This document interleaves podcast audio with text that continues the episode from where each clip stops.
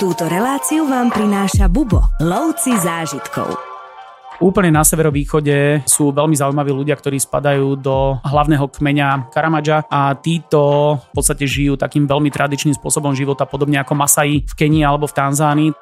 Uganda je úžasná krajina, málo sa o nej na Slovensku hovorí, ja som na safari bol, že vo viacerých krajinách proste mám safari prejdené z hora z dola. V Ugande sa priznám, bol som prvýkrát, absolútne som nadšený.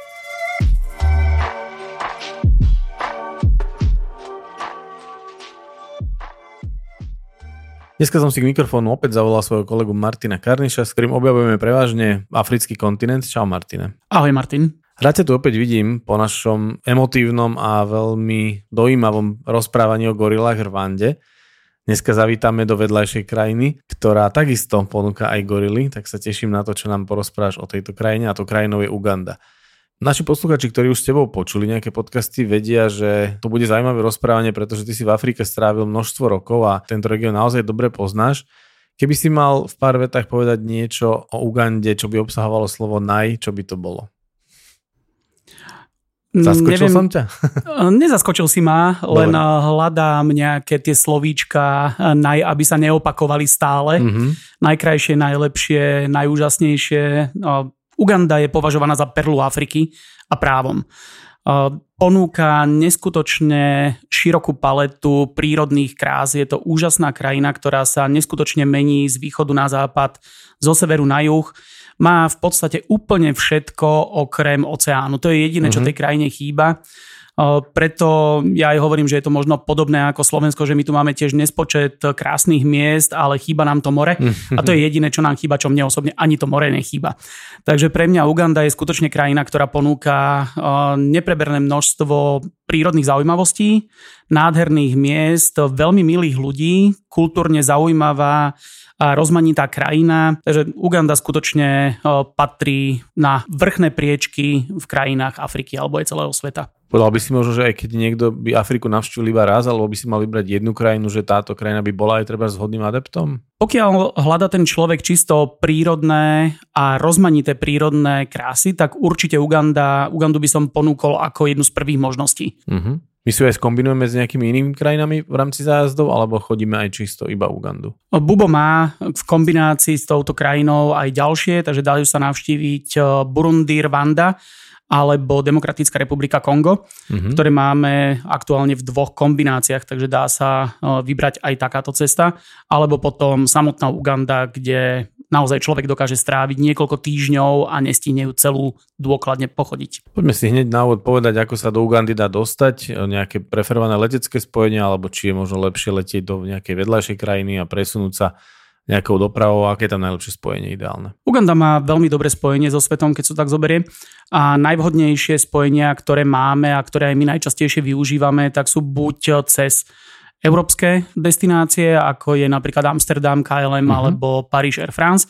Veľmi dobré spojenie ponúka aj Emirates cez Dubaj, Katar cez Dohu, Etiópia cez Addis Ababu. Uh-huh. Takže dá sa dostať eh, viacerými spôsobmi. Všetky tieto letecké spoločnosti ponúkajú aj naše obľúbené biznis triedy, takže dá sa zlepšiť úroveň cestovania už cesto na dovolenku alebo z dovolenky. Aj sa oplatí, aké dlhé sú asi tie lety? Tak keď o, sa lety sú... Dubaj, tak je to asi tých 6 hodín, 5-6 hodín. Presne tak, je to rovnaká dĺžka do, dajme tomu, Dubaja alebo Dohy z Viedne, ako potom z Dohy do NTB, lebo Kampala nemá vlastné letisko, nakoľko sa nachádza v horách, hovorí sa o nejako o Ríme, ktorý je tiež na 7 pahorkoch, tak niečo podobné je Kampala uh-huh. a preto medzinárodné letisko hlavné v krajine sa nachádza v meste NTB, ktoré je približne 40 km z Kampaly. Už sa oplatí bizniska, lebo už ja si myslím, že na 4 hodiny sa oplatí, ten let ubehne tak, že aj nevieš, že si letel. Takže...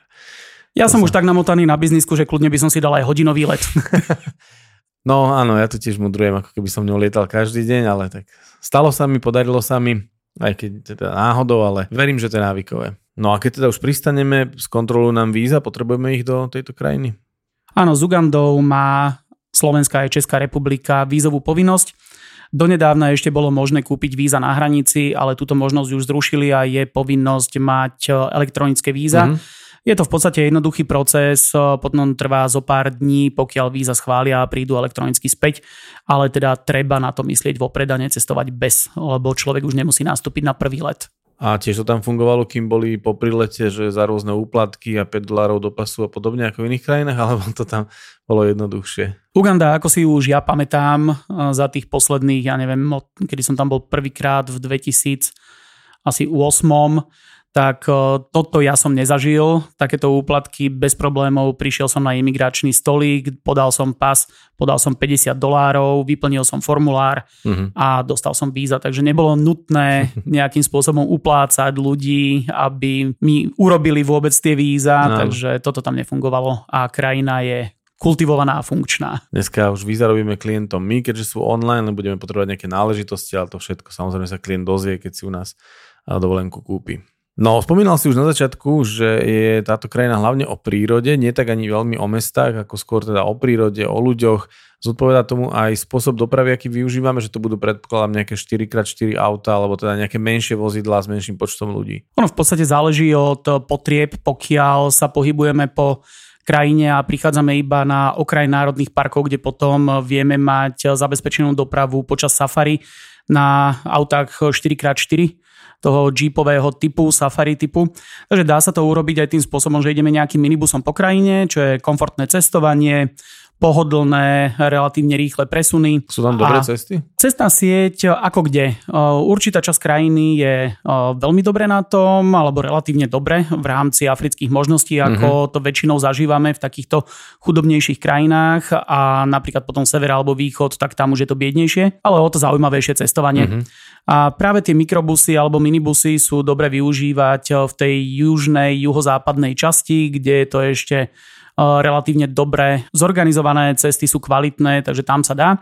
A potom, ak človek už plánuje urobiť nejaký väčší okruh a navštíviť tým istým autom aj národné parky, tak potom už v podstate využívame 4x4 od začiatku a celú dobu strávime v týchto safari autách. Mňa by zaujímalo, že aká tam je úroveň toho cestovného ruchu, lebo aj si sám spomínal, že je to ešte taká neobjavená alebo málo objavená perla tej Afriky, že dá sa tam cestovať aj, že priletím, požičiam si auto a obehám si to sám?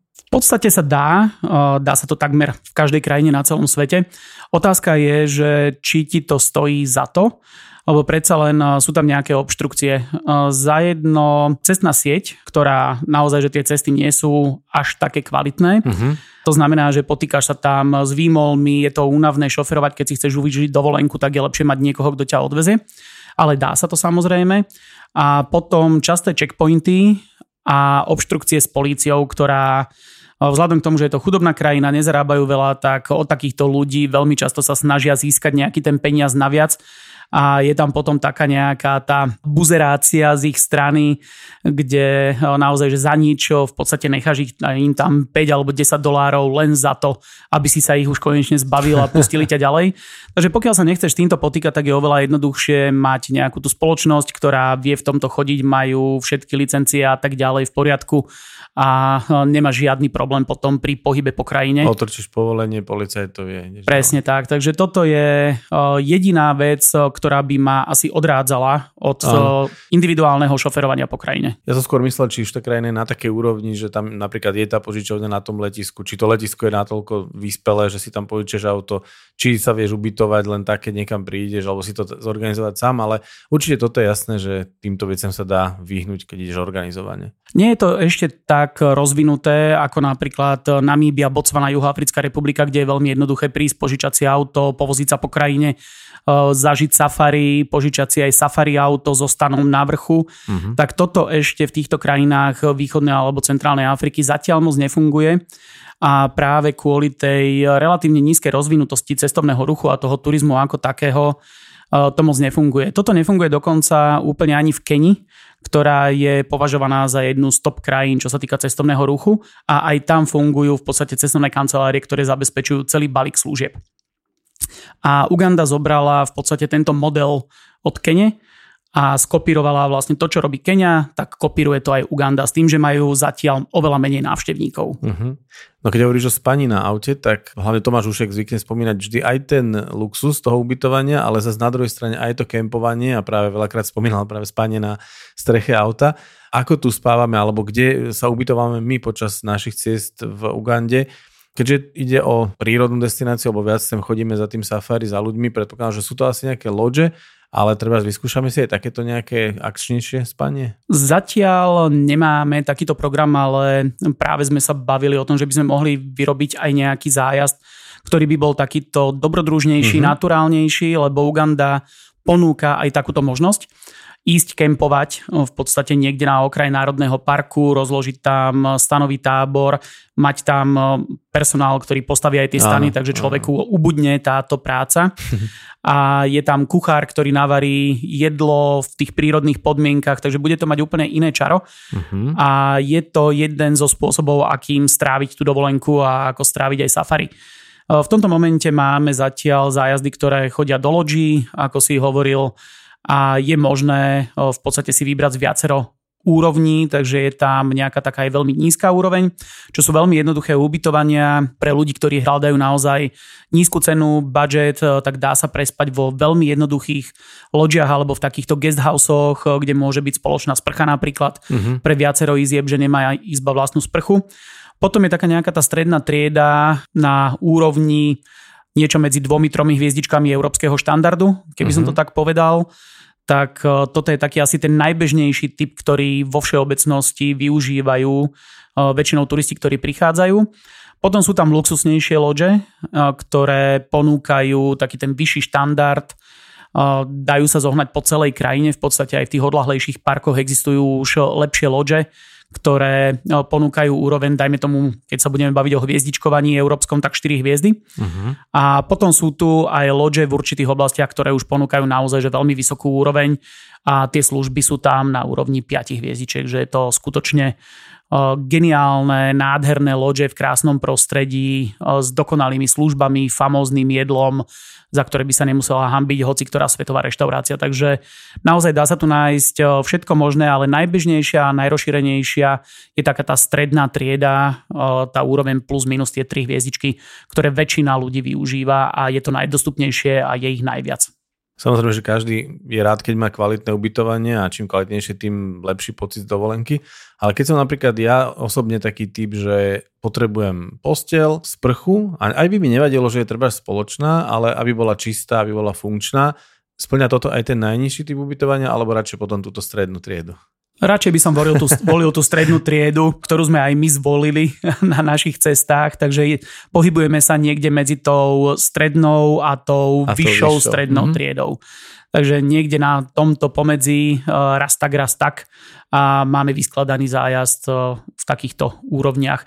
S tým, že je možné na určitých miestach si aj zvýšiť štandard a dá sa doplatiť. Uh, potom my veľmi radi dávame nejakú takú, že niečo dobré na záver tak aj v tomto prípade, keď končíme v Kampale, tak sme tam v 5 hoteli, uh-huh. ktorý je považovaný za najlepší alebo jeden z najlepších v meste. Tak tam potom máme záver a po únavnej ceste, po jednoduchšom ubytovaní, po prašných cestách, vytrasený v 4x4, po nekvalitných cestách, tak potom veľmi dobre padne oáza pokoja Určite. v luxuse, v príjemnom, krásnom prostredí na konci cesty niekde v Kampale. Takže toto je tiež jedna z vecí, ktorú máme nastavenú. Ty už si viackrát spomínal, že v Afrike ti nič nechýba, pokiaľ sa bavíme o strave. Máš rád tie klasiky, ako je ugali, to je tá kukuričná kaša, fazule z rýžov a takéto veci. Je Uganda o tomto istom? Nájdeš tam tie isté klasické jedlá? V zásade vo veľkej časti Afriky nájdeš vždy tieto jedlá podobné v nejakých menších obmenách, že proste tá regionálna zmena tam je cítiť vždy aj medzi Keňou, Tanzániou, ktoré sú si veľmi blízke čo sa týka jedla, tak rýža s fazulom mi viacej chutí v Tanzánii ako v Keni. Zase mám veľmi rád niektoré jedlá, ktoré sú ugandské alebo z Ugandy, ktoré sú kombinované s banánmi, mm-hmm. že mhm. viacej ako som zvyknutý práve, ja neviem, z Kenia alebo z Južnej Afriky. Takže tu oveľa viacej používajú toto, sladké zemiaky tu používajú do varenia.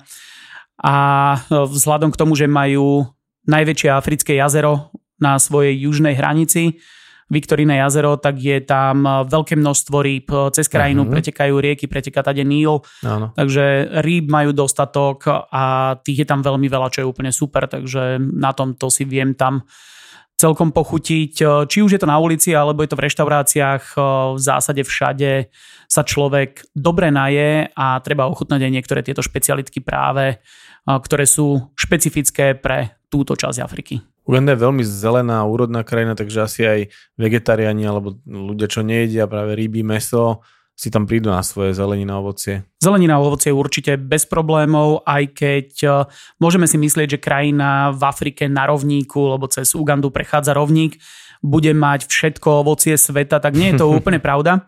A rovnako ako aj my sú závislí na sezónach, keďže majú obdobie dažďov, obdobia sucha a rastliny sa tomuto prispôsobujú, takže aj to je e, nastavené týmto a nedá sa všetko ovocie zohnať e, počas celého roka. Sú t- určité typy, ktoré dokážeš nájsť celoročne, ako sú banány, papája, dajme tomu. Ale potom sú sezónne ovocia, ktoré sa tam vyskytujú a vegetariáni si prídu v tomto ohľade určite na svoje, ale teda čo sa týka ovocia aj mesožravci.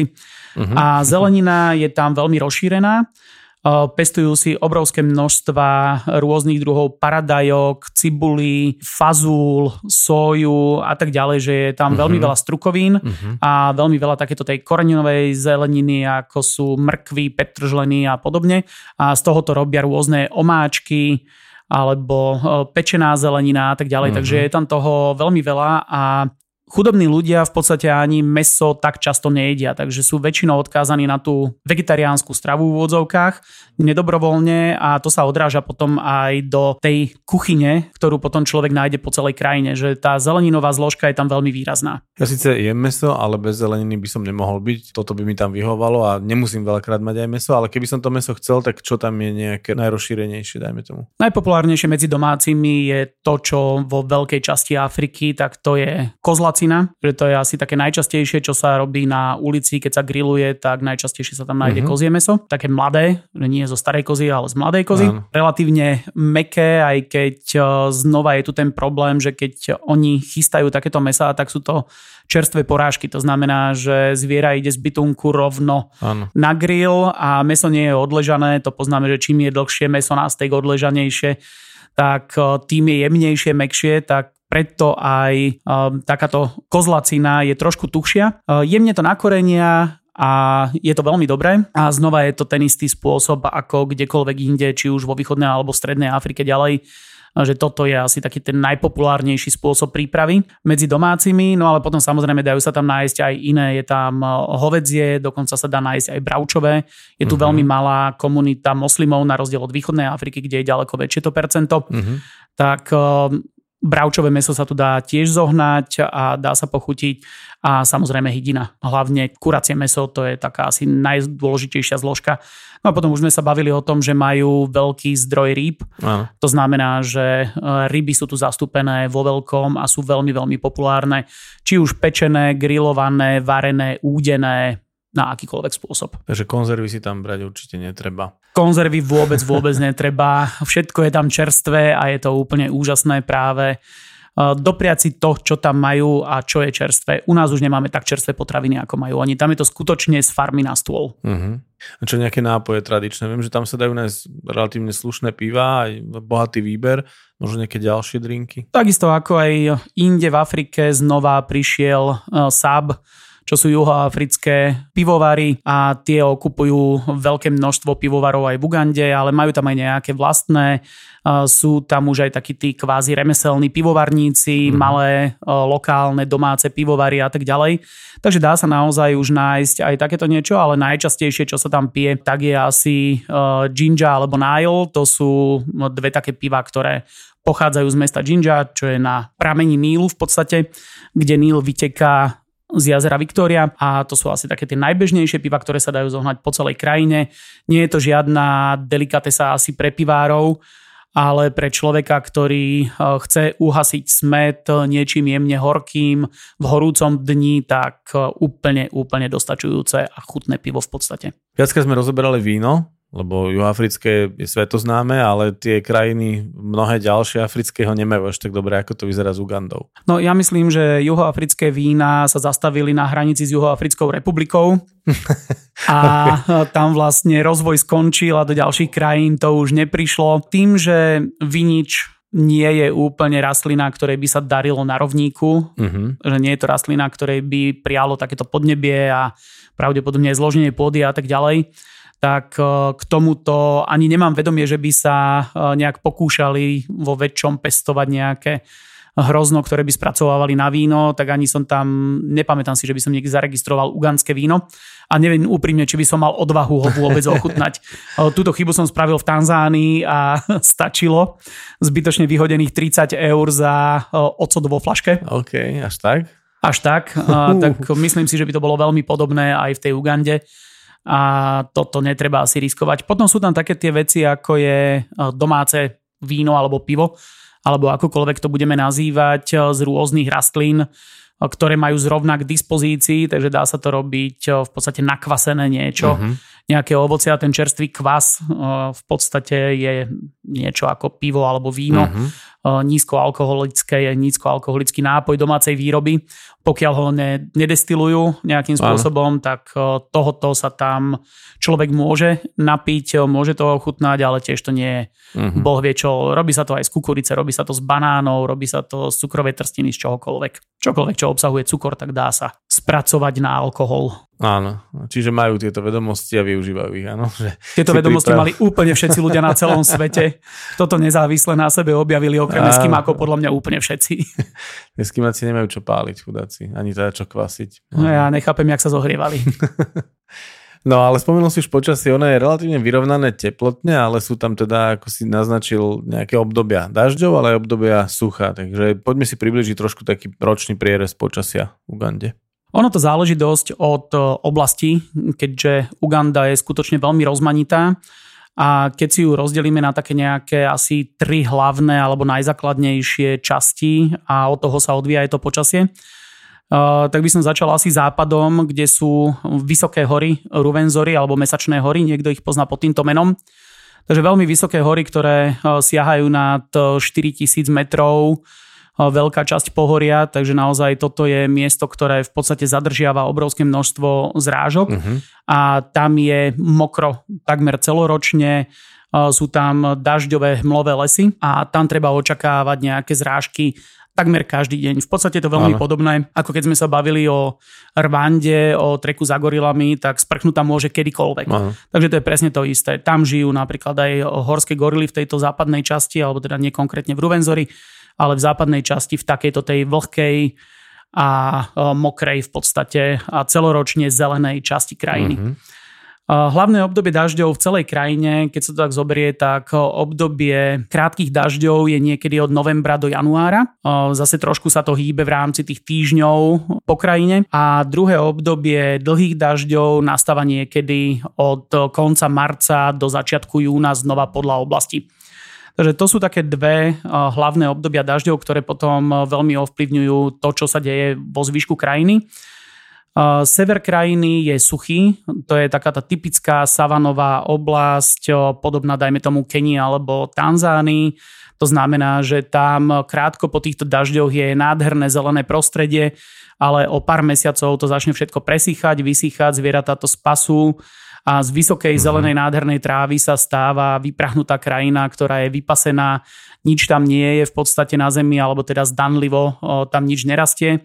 Celé je to suché a môže to pôsobiť až deprimujúco, ale znova je to prírodzený cyklus, je to úplne normálne pre túto krajinu, všetci sú tomu prispôsobení, či už ľudia alebo zvieratá. A potom ďalšia oblasť, ktorá je a tiež je ovplyvňovaná zase tým svojim prostredím, tak je pobrežie Viktoriného jazera.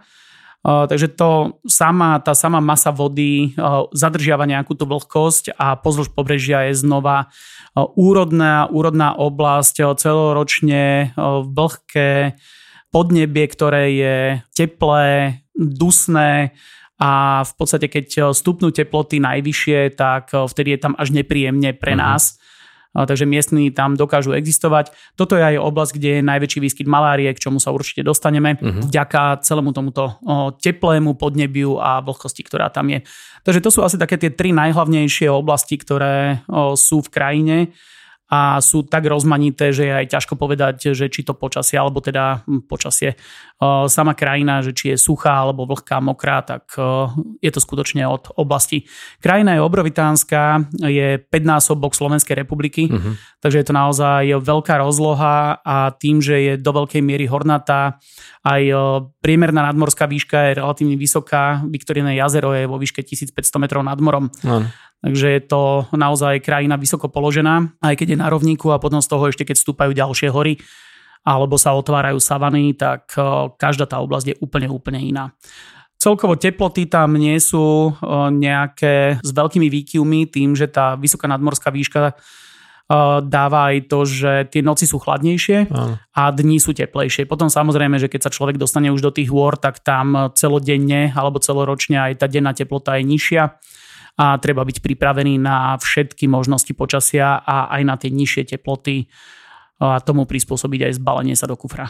O zbalení sa môžeme za chvíľočku pobaviť, ale už keď si spomenul maláriu, tak kľudne si poďme povedať aj o týchto zdravotných rizikách, lebo okrem malárie tam máme aj žltú zimnicu, takže kľudne povedz, čo si do tej batožiny pribaliť v rámci nejakých liečiv alebo nejakej domácej lekárničky. Okrem liekov, ktoré každý vie, ktoré potrebuje, ak užíva pravidelne niečo, tak okrem týchto by si mal každý zbaliť eh, práve také tie lieky, ktoré by mohli zabrániť rozvoju nejakej choroby z prechladnutia, z klimatizácie, presne klimatizované auto alebo klimatizovaná reštaurácia, vidíš, von tam je teplo, v noci zase uh, je chladno. Takže tieto výkyvy teploty môžu spôsobiť niekomu takéto problémy, tak na to byť nachystaný. No a keď sa pýtaš na také tie uh, tropické choroby, ktoré by tam mohli vládnuť, tak je to hlavne malária, uh-huh. ktorá je tam asi najrozšírenejšia a voči tomu sa treba určite brániť. Či už človek zvolí e, cestu nejakej tej vonkajšej ochrany, to znamená oblečenie dlhé, pevné, existujú odevy, ktoré sú tkané tým spôsobom, že komár ich nedokáže prepichnúť, že majú taký ten symbol preškrtnutého moskyta uh-huh. toho komára. Takže toto je jedna z tých možností a určite sa obliekať na večer do dlhého oblečenia, ruky aj nohy, celé topánky, ponožky a tak ďalej. Takže toto je jedna z tých vecí. No a potom Druhá vec je zvážiť užívanie antimalarik. Pokiaľ by som išiel do oblasti a strávil dlhší čas eh, na miestach pri Viktorínom jazere, uh-huh, určite. určite by som si ich nasadil. Ak by som išiel čisto iba do tých savanových oblastí, tak by som to možno zvažoval kvôli tomu, že ku koncu obdobia sucha je už veľmi malá pravdepodobnosť, že tam bude nejaké väčšie množstvo komárov a tým pádom oveľa menšia šanca, že by ma štipol zrovna ten nakazený, no. ale nie je to úplne vylúčené a po období dažďov, keď tam človek príde, tak voda, keď stojí všade, tak je to liaheň komárov a teda aj týchto anofelesov alebo nejakých iných druhov, ktoré sú schopné prenášať eh, tieto tropické uh-huh. choroby, tak je tam viac. Takže antimalarika určite zvážiť do tejto krajiny. My aj väčšinou odporúčame, sme to spomínali vo viacerých podcastoch, nielen s tebou, ale aj s inými kolegami, že ten maláron je taký najrozšírenejší, takže to asi odporúčame. Určite áno. No a potom druhá vec je, že do krajiny je povinné očkovanie proti žltej zimnici alebo žltej horúčke. Bez tohoto človeka do krajiny nepustia, takže musí mať eh, buď očkovanie s potvrdením so žltým očkovacím preukazom, alebo pokiaľ nemôže byť z nejakých zdravotných dôvodov zaočkovaný ten človek, tak potom, aby mal potvrdenie z príslušnej kliniky cudzokrajných chorôb, že zaočkovaný nemôže byť a s takýmto potvrdením bude cestovať, čo tiež samozrejme musia akceptovať na hranici. Uh-huh. A tým, že v krajine eh, sa občas vyskytne žltá zimnica, nie je to tak ako malária, je to zriedkavejšie ochorenie, ale občas sa stane, že prepukne nejaká lokálna malá epidémia, tak určite by som sa uh-huh. chránil aj proti tomuto a neignoroval tento problém. Ono, my sme to už tiež spomínali vo veľa podcastoch, že toto očkovanie sa dáva raz za život a máš v podstate pokoj, takže kto by tieto krajiny chcel navštevovať pravidelne alebo si nejakým spôsobom tú Afriku zaradí do zoznamu, že ju chce spoznať, tak určite je najlepšie si to raz dať a mať pokoj navždy v podstate. No a môžeme kľudne prejsť aj k batožine ďalšej, keď možno sa to zdá taká úsmevná téma, ale napríklad ja som sa od teba naučil, že keby som cestoval do Afriky, tak si určite beriem ďalekohľad a napríklad Tomáš už zvykne odporúča čelovku, čo je podľa mňa tiež výborný tip na takéto cesty. Takže kľudne nám daj také zhrnutie, čo by si si určite nezabudol do Ugandy. Tak okrem ďalekohľadu a čelovky, ktoré si nesmie človek do Ugandy zabudnúť, tak by som si zbalil ešte práve takéto oblečenie, ktoré je možné vrstviť. Áno. Ako som spomínal, že hlavne v tých horských oblastiach, ale aj v Kampale býva v noci chladno, kľudne môže klesnúť teplota na 10 stupňov, cez deň tam je 32 Takže z tohoto dôvodu by som sa nachystal na rôznorodé počasie a najjednoduchšie vtedy je práve vrstvenie. Ideálne sú aj napríklad tie odopínacie nohavice. Mm-hmm. Keď človek ide na safari, tak chce sa obliecť v tomto štýle a práve tieto trekové alebo safari oblečenia ponúkajú veľmi často aj túto možnosť odopínania spodnej časti nohavíc. Dnes už, dnes už aj vyzerajú dosť štýlovo. Ja som kedysi strašne nemal rád, ako vyzerali tieto oblečenia tie odopínacie, hlavne keď si to pripol, tak to mal takú zvláštnu formu, ale dneska už tie značky ponúkajú veľmi aj štýlové oblečenie na tento spôsob, že si odopneš, zapneš a veľakrát aj nie je vidno, že sú to odopínateľné nohavice. Takže odporúčam tiež. Určite a presne ako Tomáš Hušek stále odporúča, že človek keď niekde ide, tak aby sa sám cítil dobre, tak mm-hmm. aby dobre vyzeral, tak naozaj treba sa pripraviť na to a necestovať v riflách na safari. Jasne. V tom sa nebude cítiť nikdy dobre už len pri sedení v aute a v tom aute skutočne človek strávi veľmi veľa času. Takže na to treba prispôsobiť eh, oblečenie. Potom aj tá obu znova je dobre ju prispôsobiť tomu, čo tam ten, ktorý človek ide robiť.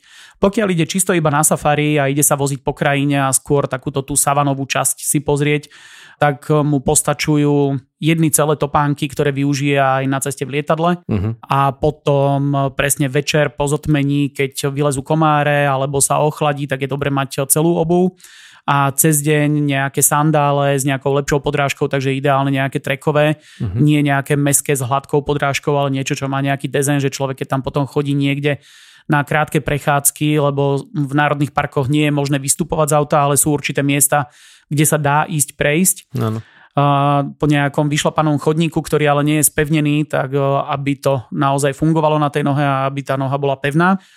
A pokiaľ človek e, ide, pokiaľ ten turista sa vydal na trek za gorilami alebo za šimpanzami, tak tam už treba zvážiť potom kvalitnejšiu obu. A určite odporúčam e, poriadne trekové, nepremokavé topánky, ktoré naozaj budú fungovať v tom teréne, do ktorého sa chystá. Dostaneme sa o chvíľu určite k týmto miestam aj ako to tam vyzerá a práve táto obu je veľmi, veľmi dôležitá.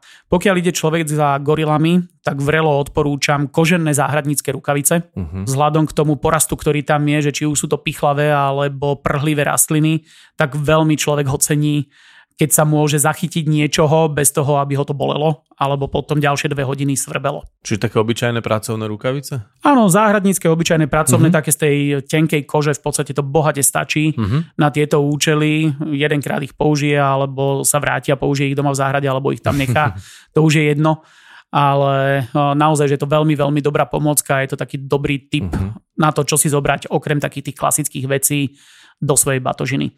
Zíde sa tu určite aj nejaká powerbanka, uh-huh. lebo pokiaľ ideme do odlahlejších oblastí, ako je Kidepoveli alebo aj Murchison, alebo ak by sa začali robiť tieto kempové zájazdy, tak nebude tam možnosť nabíjania celú noc, uh-huh. lebo keď už sme aj v nejakom takomto kempe, tak veľmi často fungujú na generátoroch alebo na nejakých solárnych uh-huh. paneloch a podobne.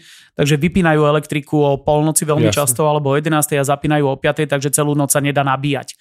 A na toto je dobrá potom tá powerbanka, ktorá sa dá dobiť buď cez deň, že ju tam necháš v tej loďi, lebo sa do nej ešte vrátiš večer po safari, uh-huh. alebo to dobiješ počas eh, jazdy v aute. Uh-huh. Takže tá powerbanka sa vždy dá eh, dobiť, ale je dobré ju mať so sebou. Určite prípadne každý si asi zoberie aj fotoaparát, takže aj ten potrebuje batérie, ten treba dobíjať, takže asi je dobré mať tieto záložné zdroje so sebou. A veľmi dobré je zobrať si aj rozdvojku, lebo tie jednoduchšie loďe môžu mať napríklad jednu alebo dve zásuvky v mhm. izbe a keď chceš nabíjať viacej zariadení, tak je veľmi dobrá rozdvojka. Ale asi je redukcia, pretože tam nie je európsky typ zásuvky? Presne tak, je tam britská zásuvka, je tam britský typ a k tomuto by som odporúčil potom tú rozdvojku. Uh-huh. Ja sa pri tej batožine zvyknem ešte pýtať dve veci. Jedna z vecí je, že či tá infraštruktúra krajiny je natoľko rozvinutá, aby som si dokúpil veci, keď si ich zabudnem?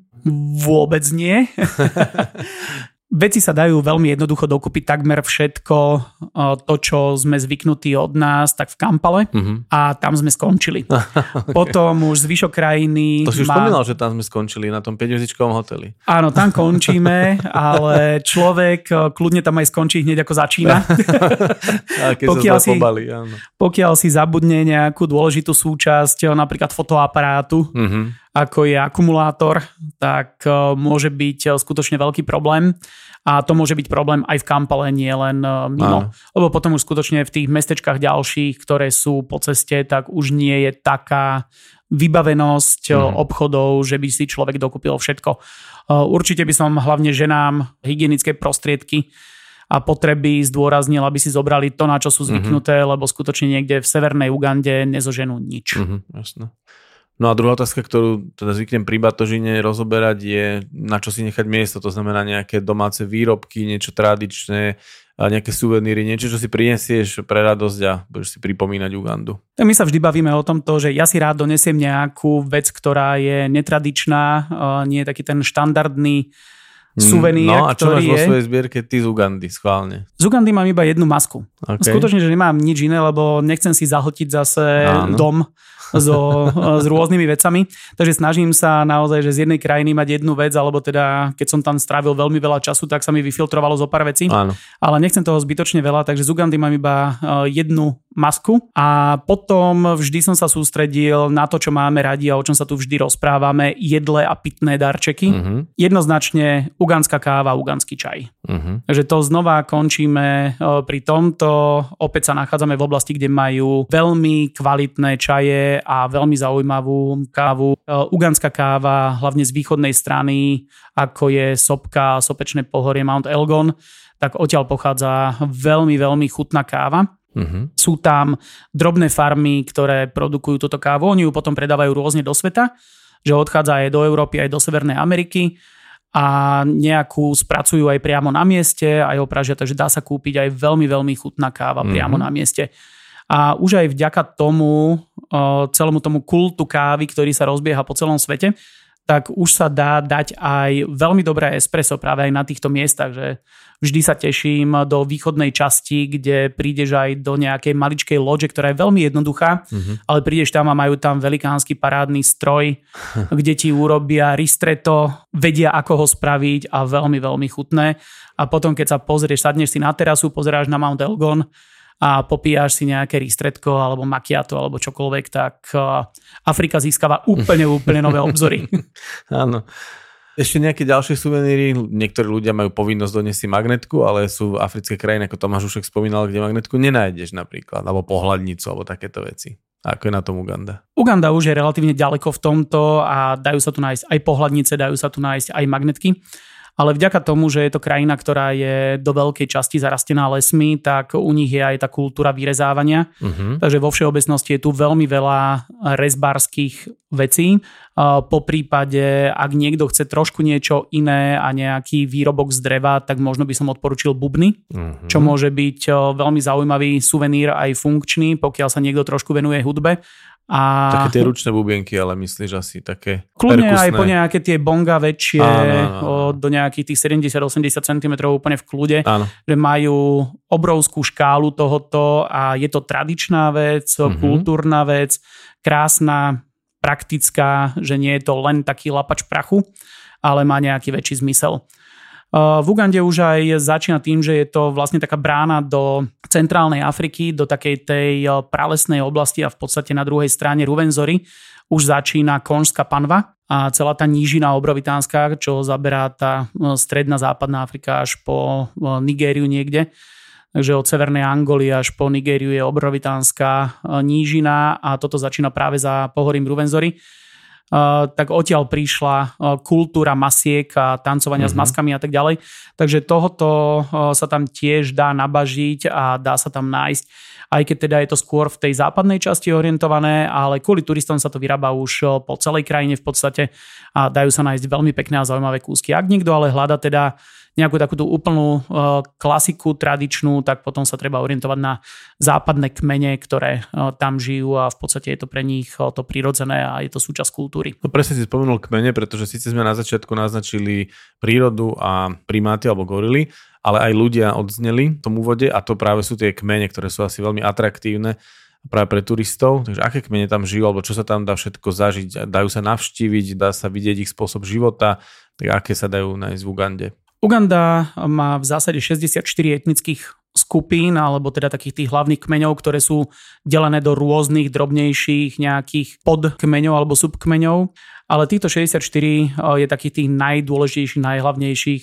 Vzhľadom k tomu, že krajina má necelých 48 miliónov obyvateľov teraz, tak sú relatívne početné aj mm-hmm. vzhľadom k tomu, že je relatívne vyrovnané množstvo ľudí jednotlivých kmeňov, že jeden kmeň Baganda, tak ten má približne 16% z populácie mm-hmm. a potom je viacero kmeňov, ktoré majú pod 10% a jedna tretina krajiny sú rozdrobené v podstate, alebo nejakých približne tých 30 kmeňov je rozdrobených naozaj do 30% populácie. Takže skutočne je to tak dosť mm-hmm. vyrovnané a tie etniká sú relatívne početné.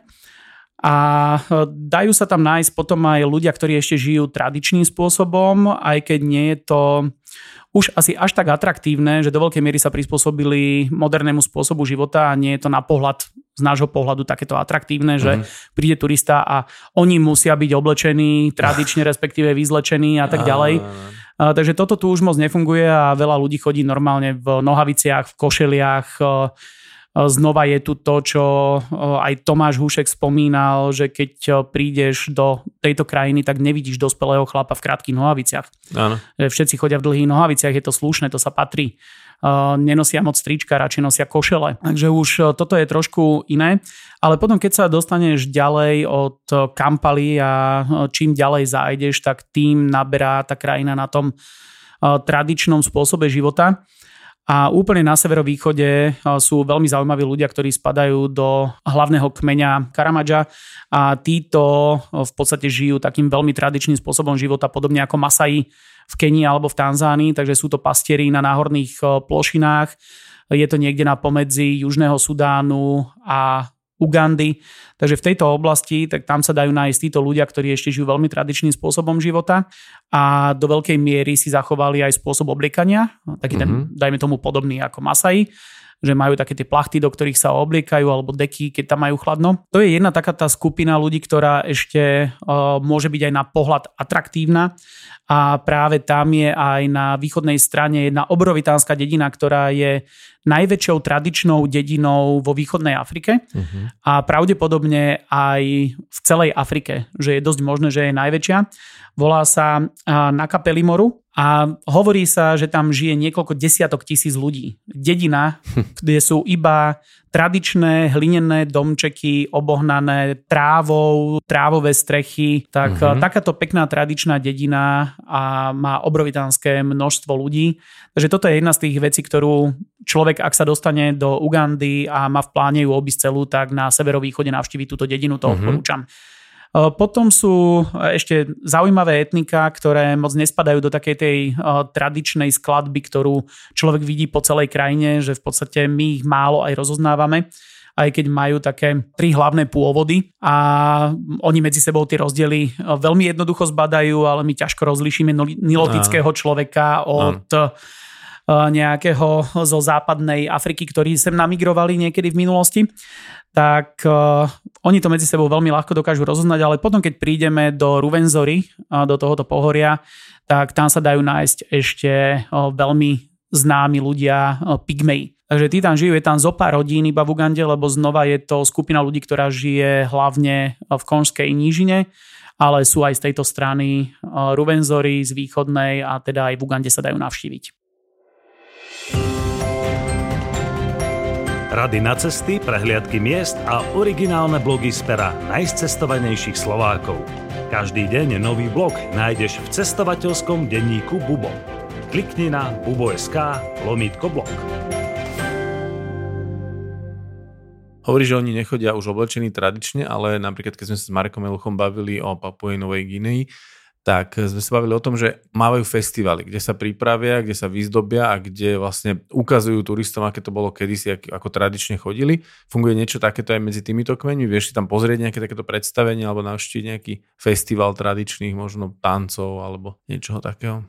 O nejakom takomto festivale, ako býva uh, práve na Papuji, neviem, že by sa konalo niečo v takom veľkom. Existuje jeden veľmi zaujímavý festival v Kenii, ale v Ugande nie som si vedomý, že by niečo takéto bolo. Ale uh, v podstate sa dá nahliadnúť do tej kultúry a do toho tradičného života na viacerých miestach. To znamená, že majú urobené nejaké skanzeny, kde sa turista môže pozrieť na ten tradičný život, takže majú tam vybudované... Čo týmto spôsobom. Áno, áno skôr áno. týmto spôsobom, že čo je v Afrike celkom bežné v podstate, že ak človek chce vidieť tak dokonca aj tí Masai oni žijú tradičným spôsobom, ale potom keď prídu turisti, tak už im neukazujú to, že doma majú rádio, po prípade majú televízor, satelit majú zo zadnej strany domu a prečo nie, majú mobily. Jasne, Sú to jasne. ľudia, ktorí žijú v 21. storočí, Samozrejme. majú na to plné právo, ale aby nejakým spôsobom tých turistov prilákali a mohli im ukázať ten svoj tradičný spôsob, tak niečo dajú z druhej strany domov, kam turista už nezajde. Aby si nemal na fotke potom satelit. Presne tak. uh, pričom nepripada mi to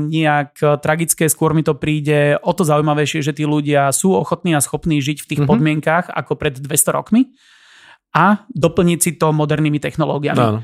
Takže mne to príde ešte skôr zaujímavé, ako že by sa za to mali hambiť a to skrývať. Určite, určite. A preto aj tu fungujú takéto skanzeny, kde sa dá ísť pozrieť na ten tradičný život, alebo potom teda navštíviť eh, niektorú z týchto tradične fungujúcich dedín, kde ten život eh, je naozaj ešte do veľkej miery tradičný.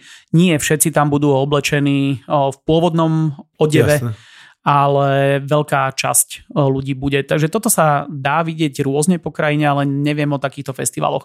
Potom, keď natrafíš na nejaké slávnosti, svadby a tak ďalej, tak tam sa ľudia vždy vyzdobia.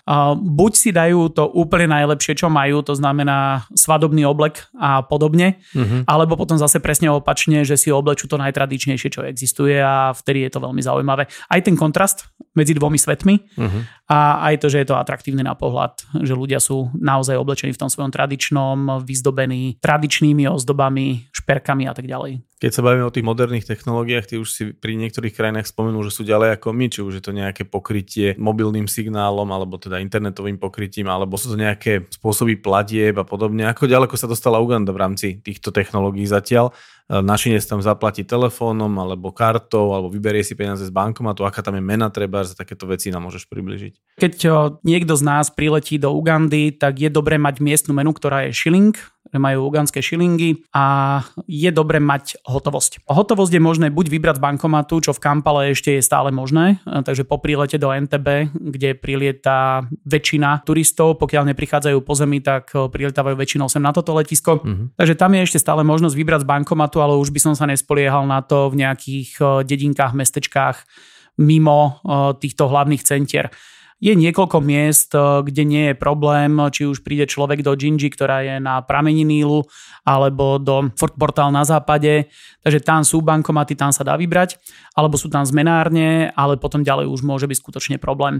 Takže skôr by som sa orientoval na hotovosť, kartu mal skôr ako zálohu, aj keď v tých lepších loďiach všade je možné platiť kartou, Uh-huh. Pokiaľ prídeš do takéhoto zariadenia, tak tam kartou zaplatíš. V tých jednoduchších už to nemusí byť realita.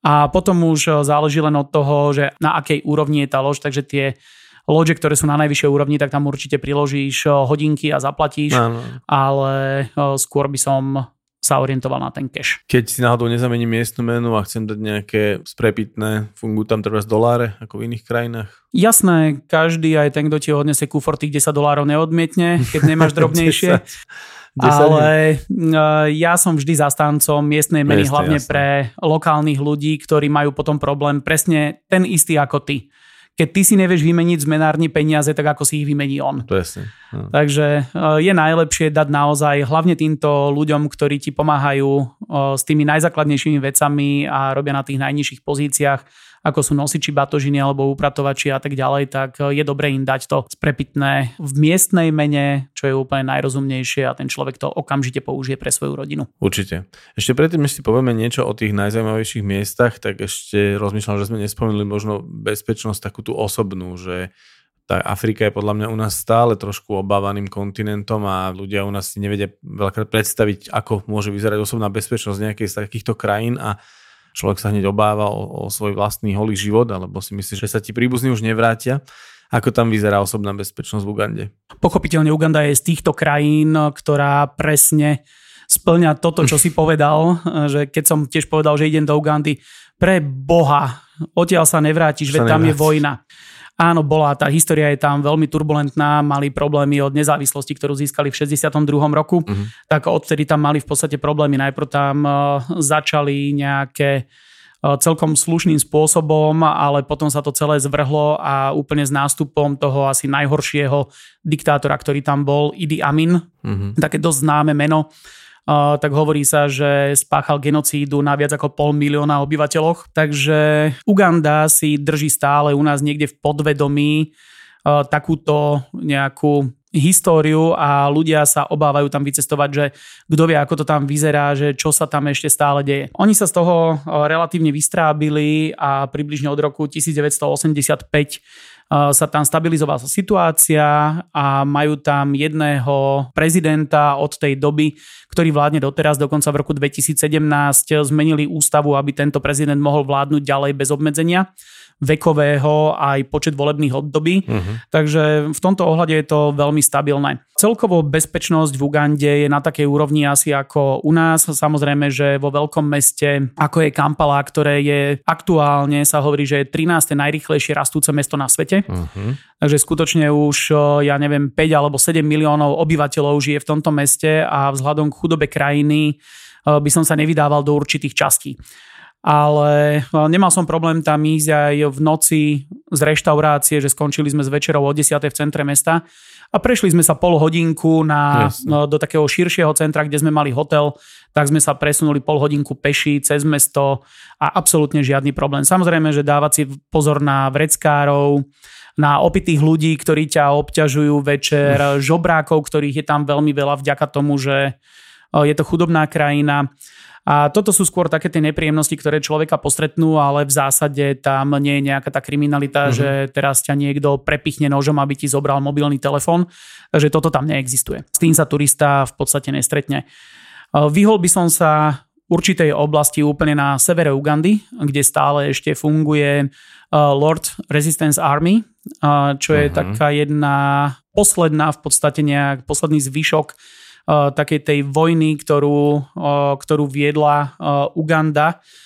A toto sú ešte takí tí rebeli, ktorí sa stále snažia o niečo. Je tam taký veľmi známy generál Kony, ktorý je už veľmi dlho v podstate od založenia tejto náboženskej armády, ktorá bojuje proti uganskej vláde a boje proti všetkým. Oni operujú na území Južného Sudánu, Stredoafrickej republike a Ugande a možno si zaregistroval, bol taký film, že Kazateľ Kalašníkov, americký film o chlapíkovi, ktorý bol drogový obchodník v Amerike a zrazu sa rozhodol, že zmení svoj život, odišiel do Ugandy a išiel tam postaviť siročinec. A v podstate sa dostal do konfliktu až s touto armádou a potom začal unášať deti, ktoré boli v podstate ako budúci detskí vojaci, tak začal unášať tieto deti a dávať ich do siročnicov a tak ďalej, takže viedol takú vlastnú vojnu proti uh-huh. Konimu a spol. Takže toto je také celkom zaujímavé si pozrieť ten film. Vrelo odporúčam, bolo to na základe skutočnej udalosti, takže má to uh-huh. nejaký zmysel a nebolo to nejak extra prikrášlené. A to je asi oblasť, ktorej by som sa vyhol. Potom plus občas sa stane nejaký útok na turistov na Mount Elgon, a či je to už z uganskej alebo z kenskej strany. Takže to je to, čo sa vyskytne raz za 5-7 rokov nejaký útok na nejakého človeka, ale v podstate turisti sú v tých bežných miestach mm. úplne v bezpečí. No ale my sa pohybujeme nielen po bežných miestach, ale aj po zaujímavých miestach a lovíme zážitky pri stretnutiach s gorilami, šimpanzami a podobne. Tak môžeš teraz tak nejak zhrnúť, čo všetko sa v Ugande dá zažiť, čo sa tu oplatí navštíviť a aké zážitky si odnesie návštevník, keď sa sem vyberie. My sme sa snažili zostaviť e, náš program zájazdu tak, aby urobil taký nejaký prierez e, krajinou a aby sa navštívili také tie najzaujímavejšie miesta. A e, v podstate na tých dvoch typoch zájazdov, ktoré máme, tak sa navštívujú rozličné uh-huh. miesta, takže nie je to ani to isté. A doplňajú sa nejak navzájom, takže človek, keď pôjde na jeden zájazd a potom na druhý, tak dokáže si poskladať tú Ugandu. Uh-huh. Zájazd, ktorý nám začína no, v Burundi a končí potom v Ugande, tak v podstate z južnej strany z Rwandy príde z pohoria Virunga, kde sú horské gorily, tak príde do juhozápadnej časti, kde je Národný park Queen Elizabeth, ktorý je taká tá typická savana, je to takéto najtypickejšie safari, veľmi porovnateľné s kenskými napríklad. Uh-huh. Sú tam podobné zvieratá, aj keď samozrejme tie druhy, vzhľadom k tomu, že sme v inom prostredí, v inej krajine, tak nájdu sa tam aj odlišné, ale znova je to žirafy, slony, zebry, antilopy, levy, leopardy, všetko sa dá nájsť v tomto parku. Takže je to veľmi, veľmi populárne, lebo je to aj dobre lokalizované práve na tej ceste z Rwandy, nedaleko ďalších národných parkov, či už je to po ceste do Murchison Falls alebo na východ. Takže my potom už odchádzame, v podstate je to taký záver cesty, že ide sa ešte na toto klasické safari a potom sa ide do Kampaly a z Kampaly sa odlieta domov. Uh-huh. My ten druhý zájazd, ktorý máme a taký, čo si myslím, že má taký nejaký logický postup, tak je obísť Ugandu v podstate kolečko dokola v smere hodinových ručičiek a začína sa v Entebbe, kde hneď začína v podstate z hurta je tam nádherné miesto, kde sa dajú vidieť unikátne vtáky, ktoré sa volajú člnozobce. Je to vták, ktorý vyzerá absolútne prehistoricky. Vyzerá, ako by nepatril už do tohoto sveta, že dávno mal vyhnúť, ale nejak si udržal to svoje miesto a Uganda je krajina, kde ich je najviac. Žije... Ja, máme aj na titulnej fotografii. Máme ho na titulnej fotografii. Ja ten link aj dávam vždy pod podcast, takže si to môžu rozkliknúť poslucháči. Takže to je presne člnozobec, ktorý žije hlavne v Ugande, v západnej, v severozápadnej Tanzánii. Dá sa nájsť ešte na máličkom miestach v Južnom Sudáne, dá sa nájsť v Zambii na jednom mieste, dá sa nájsť ešte v Rwande a to je v podstate všetko, že okrem toho už nikde člnozobcov nenájdeš. A odtiaľto po, veríme, že úspešnom fotolove na člnozobce odchádzame ďalej na západ, kde prichádzame do predhoria Ruvenzory a je tam jeden veľmi príjemný horský národný park Čibale, píše sa Kibale. A tento park Čibale je domovom 13 druhov primátov vrátane šimpanzov.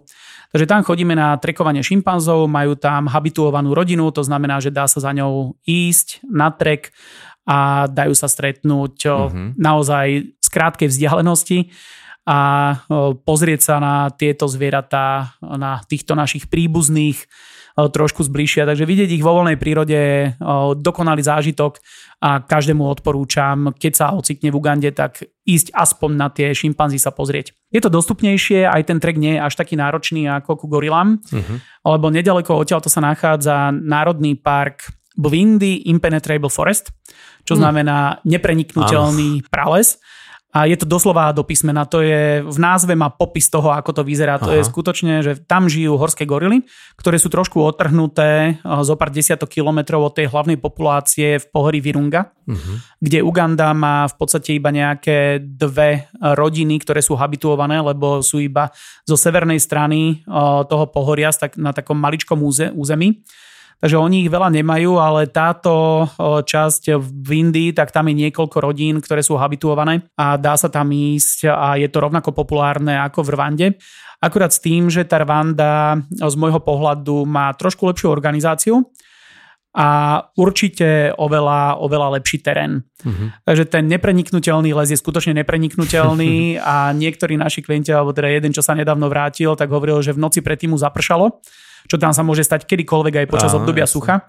A v tom momente sa polhodinový plánovaný trek predlžil na 3 hodiny a že siahol si na dno okay. duševných aj fyzických možností, tak uh, toto bol jeden z takých tých silných zážitkov, ale potom, keď sa človek už ocitne pri tých gorilách, tak zabudne absolútne na všetko. Mm-hmm a stojí to skutočne za to, že je to hodina, na ktorú človek nikdy v živote nezabudne. Pre mňa osobne stále to patrí k absolútnym vrcholom cestovania a zážitkov, ktoré vôbec mám.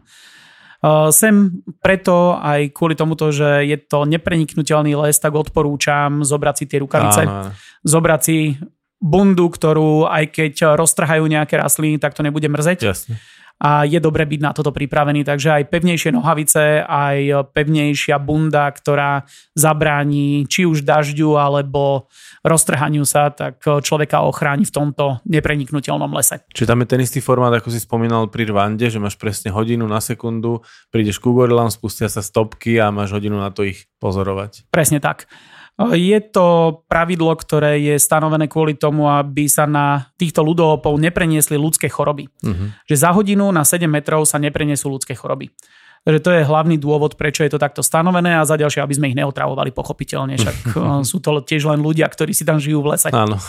no a keď sa posunieme ďalej eh, na sever, tak prejdeme pozdĺž eh, rôznych pohorí, jazier, ktoré sú súčasťou východoafrickej prekopovej prepadliny. A pozdĺž tohoto celého riftu sa dostaneme do Národného parku Murchison Falls, ktorý je jeden asi z tých najznámejších, ktorí v Ugande vôbec sú. A toto je park, v ktorom sa nachádzajú úplne všetky zvieratá. Nemajú tu nosorožce, takže veľká peťka tam nie je. Uh-huh. Ale okrem nosorožcov je tam úplne všetko. Okrem toho je tam prvý katarakt na Níle, keďže tady preteká Níl. Tak uh-huh. prvý katarakt sú tieto Murchisonové vodopády a je to nádherný pohľad a väčšinou si tam úplne sám.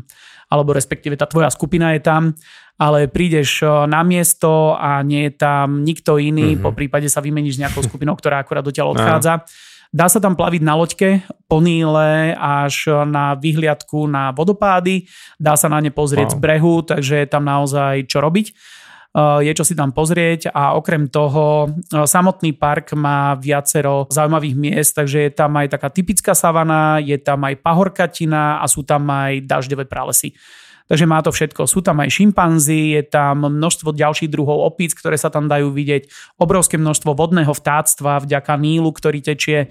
Takže Murchison Falls je jeden z top parkov Afriky vôbec. Uh-huh. Stojí za návštevu jednoznačne. Keď sa posunieš ďalej, keby si to zobral s krátkou do Kampaly, tak by si išiel okolo záchrannej stanice na nosorožce, práve ktoré chýbajú vo všetkých parkoch Ugandy, ale je tu záchranná stanica, ktorá sa snaží ich namnožiť a potenciálne, že by Aha. ich vypúšťali ale zatiaľ ešte nemajú toľko, aby si mohli dovoliť takýto luxus a vypúšťať nosorožce do voľnej Áno. prírody, lebo predsa len pytliaci by boli veľmi rýchlo na stope. Uh-huh. Takže zatiaľ toto sa ešte nerobí, ale tá záchranná stanica tam nie je možné sa tam zastaviť a ísť tam na pešie safari za nosorožcami. Uh-huh. Čo je zase unikátny zážitok a dá sa ísť aj toto zažiť.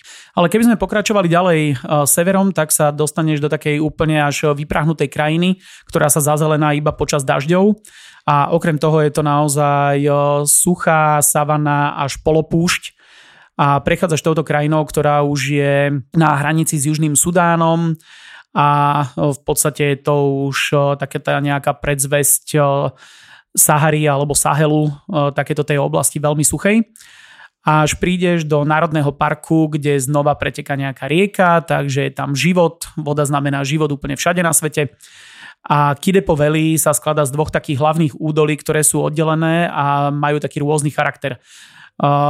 Či už je to rastlinstvom alebo aj živočístvom, že v jednom údolí je viacej gepardov, v druhom je menej a tak ďalej, takže už tí miestni rangery vedia, kam ťa zobrať, kam sa ísť pozrieť. Uh-huh. Sú tu termálne pramene, ktoré sa dajú ísť pozrieť, po prípade sa v nich dá okúpať. Sú tam lesy, je to zvlnená krajina, nádherná na pohľad sama o sebe, takže znova niečo úplne iné ako bolo doteraz. Takže znova sa krajina absolútne zmenila. Práve tu žijú aj tí pastieri, ktorí žijú ešte veľmi tradičným spôsobom života.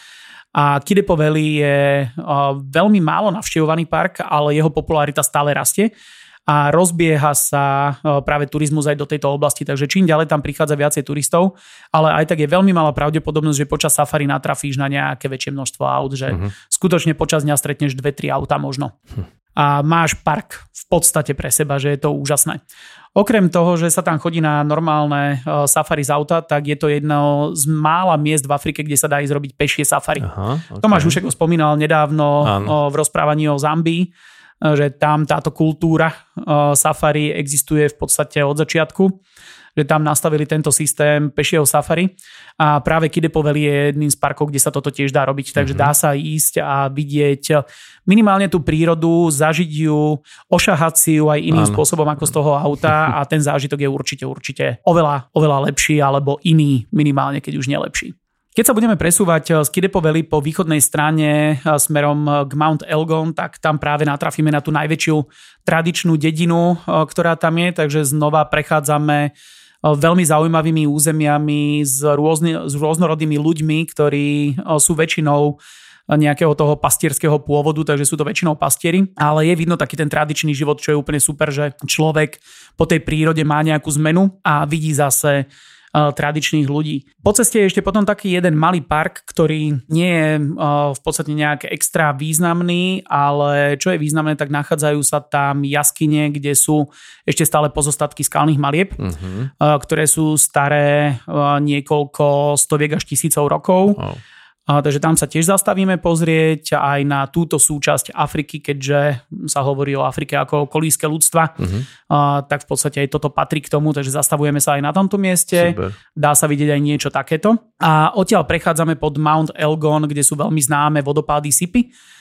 v okolí ktorých je centrum pestovania kávy, takže tam sa dostávame presne k tomu ristretku a uh, užiť si uh, zase trošku niečoho iného, takže na úpetí sopky, nádherné vodopády, krásne prechádzky v tomto prostredí zalesnenom, plné vtáctva, takže znova e, niečo iné, to, čo sme ešte nevideli. Takže zase, aj keď je to les, zase je úplne iného charakteru ako ten, ktorý bol uh-huh. na západe, či už nepreniknutelný, alebo Čibale, alebo Ruvenzory. No a potom, keď sa presunieme zase spodom, e, prechádzame takouto suchšou oblasťou až na pobrežie Viktoriného jazera, takže znova sa dostávame do toho úplne iného ekosystému, kde zase jazero je lemované lesmi, bažinami, pobrežím, rybárskymi dedinkami, až prídeme do mesta Jinja, eh, kde je prameň Nílu, takže tam sa dá nasadnúť na loďku a ísť sa pozrieť na miesto, kde vyteká Níl v podstate z hranice jazera, lebo predpokladá sa, že 30% vody tečie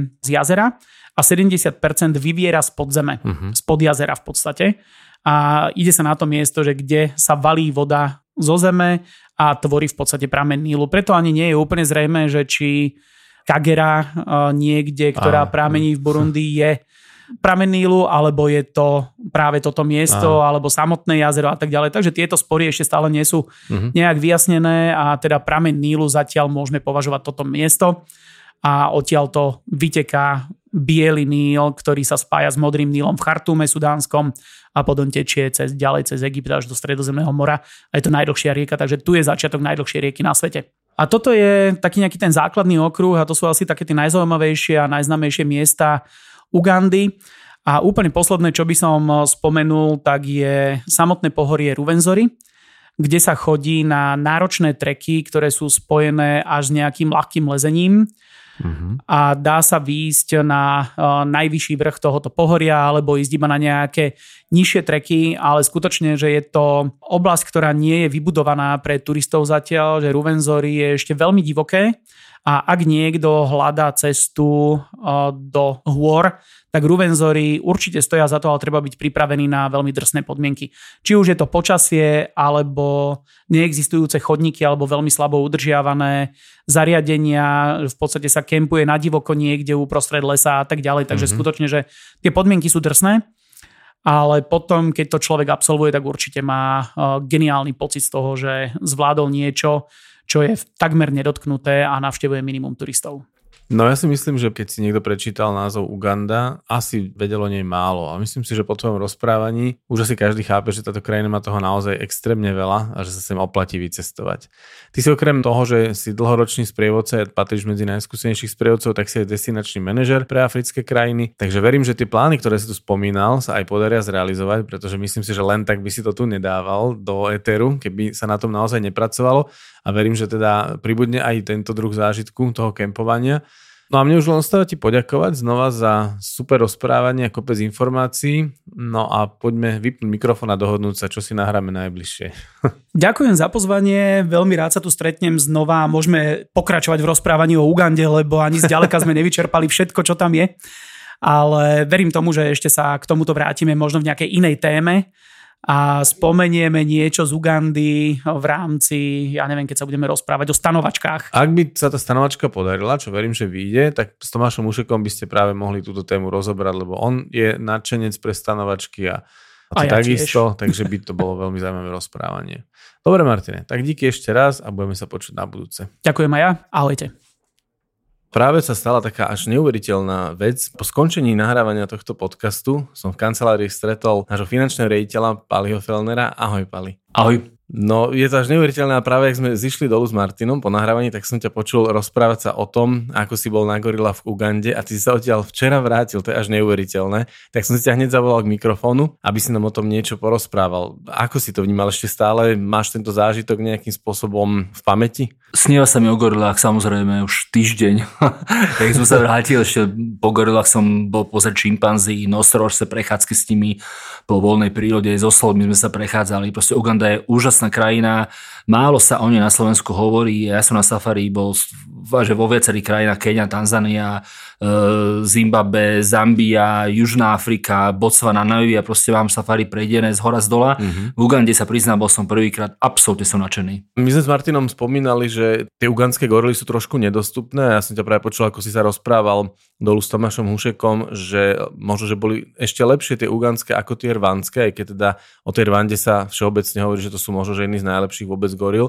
Povedz nám, ako si sa k ním dostal. Bola tá cesta naozaj taká ťažká, ako práve v tomto podcaste spomína Martin Karniš? Vieš, čo chcem povedať to, že my sme boli aj rvanské, aj ugandské. Tie národné parky sú hneď vedľa seba a jednak to bolo kvôli tomu, že chcel som mať väčšiu pravdepodobnosť ich vidieť, keď už uh-huh. som tam a chcel som vidieť ten rozdiel. A veľa som to čítal, počul od mojich kolegov, takže rwandské gorily boli výborné. Ten trek nebol až tak náročný, nejakých 400 výškových metrov, z toho asi 300 cez len polička domácich, až neuveriteľné, ako blízko tí ľudia žijú od goril. A potom tam je zrazu múr a aby nemohli ani bývoli chodiť a tak ďalej a aby náhodou gorily neprišli do obydlí alebo ľudí nevyrušovali, ľudia nevyrušovali e, zvieratá v pralese a ide sa ďalších 100-150 výškových metrov, kde tie rodiny sú, tých rodín tam je v súčasnosti v tej oblasti 22, takže tá pravdepodobnosť, že ich vidíte je obrovská. Ale Uganda bola o niečom inom. Ten národný park Vindy, kde sa chodí na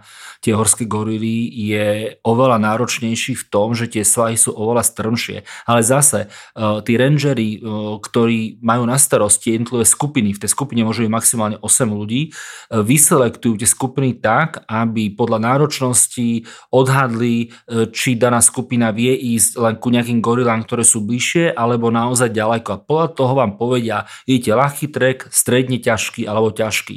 My sme išli na jeden stredne ťažký e, trek, e, v skupine som mala jedného takého staršieho pána z Rakúska, ako veľmi fajn človek, ale teda musím povedať, že ja som celkom športovo založený, ale mali sme celkom tým vyšplhať. Dôvod bol ten, že za noc ako boli videné posledný krát, tak putovali ďalších asi 5 kilometrov ešte smerom vyššie do hor mm-hmm. a my sme sa naozaj šplhali po lianách, s mačetami sme si presekávali yeah. džunglu. Bol, bol to jeden z mojich najlepších zážitkov v živote. Wow. Mal som zo sebou aj Davida, ktorý pracuje v Bubo a teda ten bol tiež absolútne nadšený. Proste bolo to, ten zážitok bol, bol znásobený tým, ako to bola, bola naozaj že makačka. Mm-hmm. A mali sme výborné počasie, našťastie. Júl, august sú je najlepšie obdobie, kedy goruli pozerať, lebo v tejto oblasti vtedy v podstate je obdobie sucha a e, nie je tam toľko bláta, nešmíka sa a tak ďalej. Takže bolo to náročné, ale hovorím, keby pršalo, tak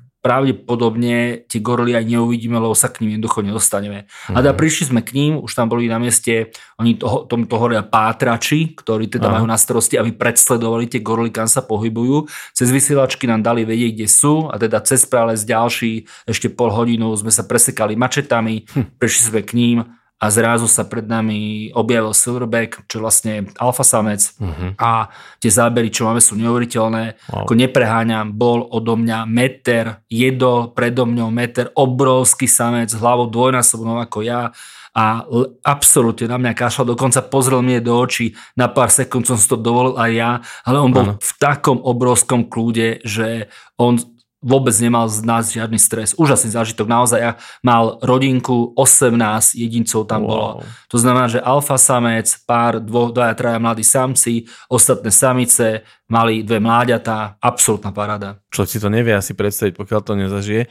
A ty si sa ako presekával, tak sa zrazu pri ňom objavil, alebo bolo dovolené prísť až na meter k ním, alebo ako si sa ocitol meter od neho? Jednoznačne nie je dovolené. Hranica všade je napísané 10 metrov. No ale vy sa presekávate a zrazu fakt je pred vami. To je buš, to vy nevidíte niekedy nakrok pred seba. Odhrnete krík a tam bola gorila. Že to super.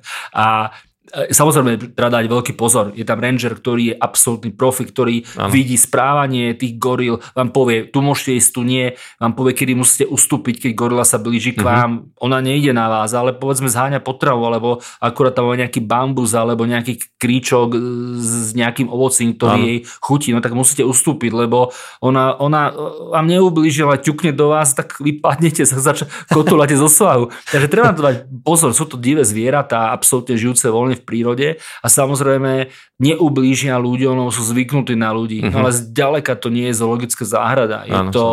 Je to absolútne divá voľna v prírode a treba byť veľmi, veľmi obozretný a treba rešpektovať absolútne pokyny uh, rangerov. Ale my sme to dodržiavali. No ale my stojíme a pozeráme nejakú malú rodinku, samicu s mladým, jak sa tam spolu hrajú, mladé ešte nevie chodiť, robí kotrvelce, neuveriteľný zážitok, zrazu sa Silverback objaví z pravej strany vedľa vás a začne jesť, no tak čo máte robiť?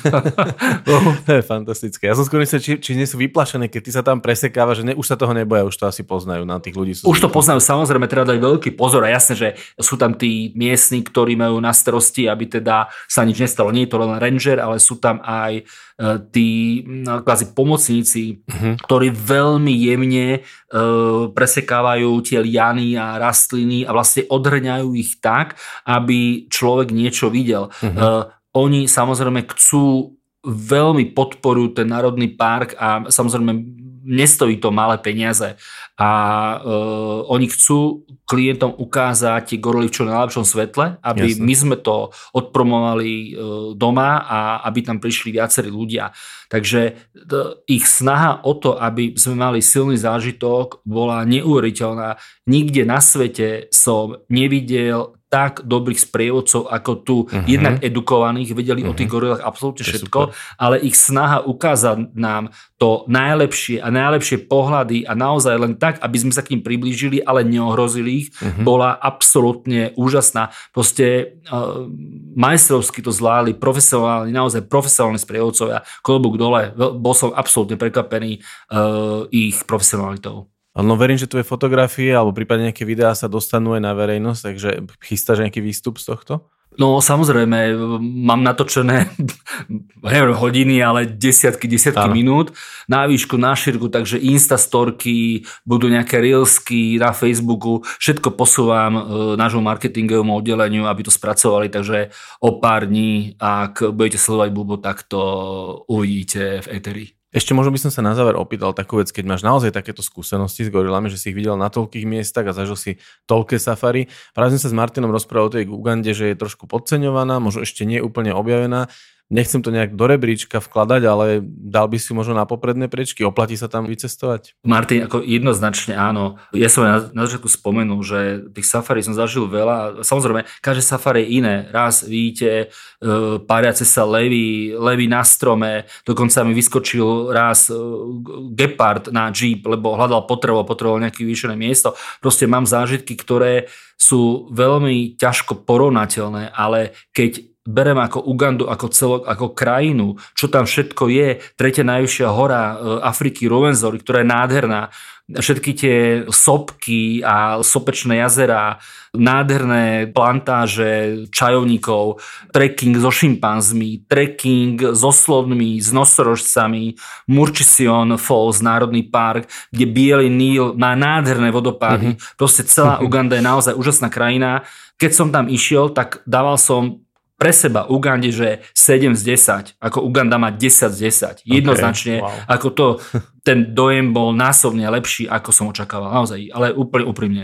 To som veľmi rád, že to hovoríš, lebo s Martinom sme sa presne o tomto bavili a som rád, že máme takúto čerstvu a myslím si, že skúsenosť z prvej ruky. Ďakujem, Pali, a veľmi rád ťa tu uvidím znova a prípadne si môžeme niekedy dať nejaký podcast o safari alebo niečo, čo, si, čo by sme tak zhrnuli a zase môžeš dať nejaké dobré rady, a keďže máš toľko skúseností, budú to určite cenné informácie. Jasné, veľmi rád, počujeme sa. Ahojte. Ďakujem ti, nebudem ťa zdržovať, tak na budúce. Čau. Ahojte.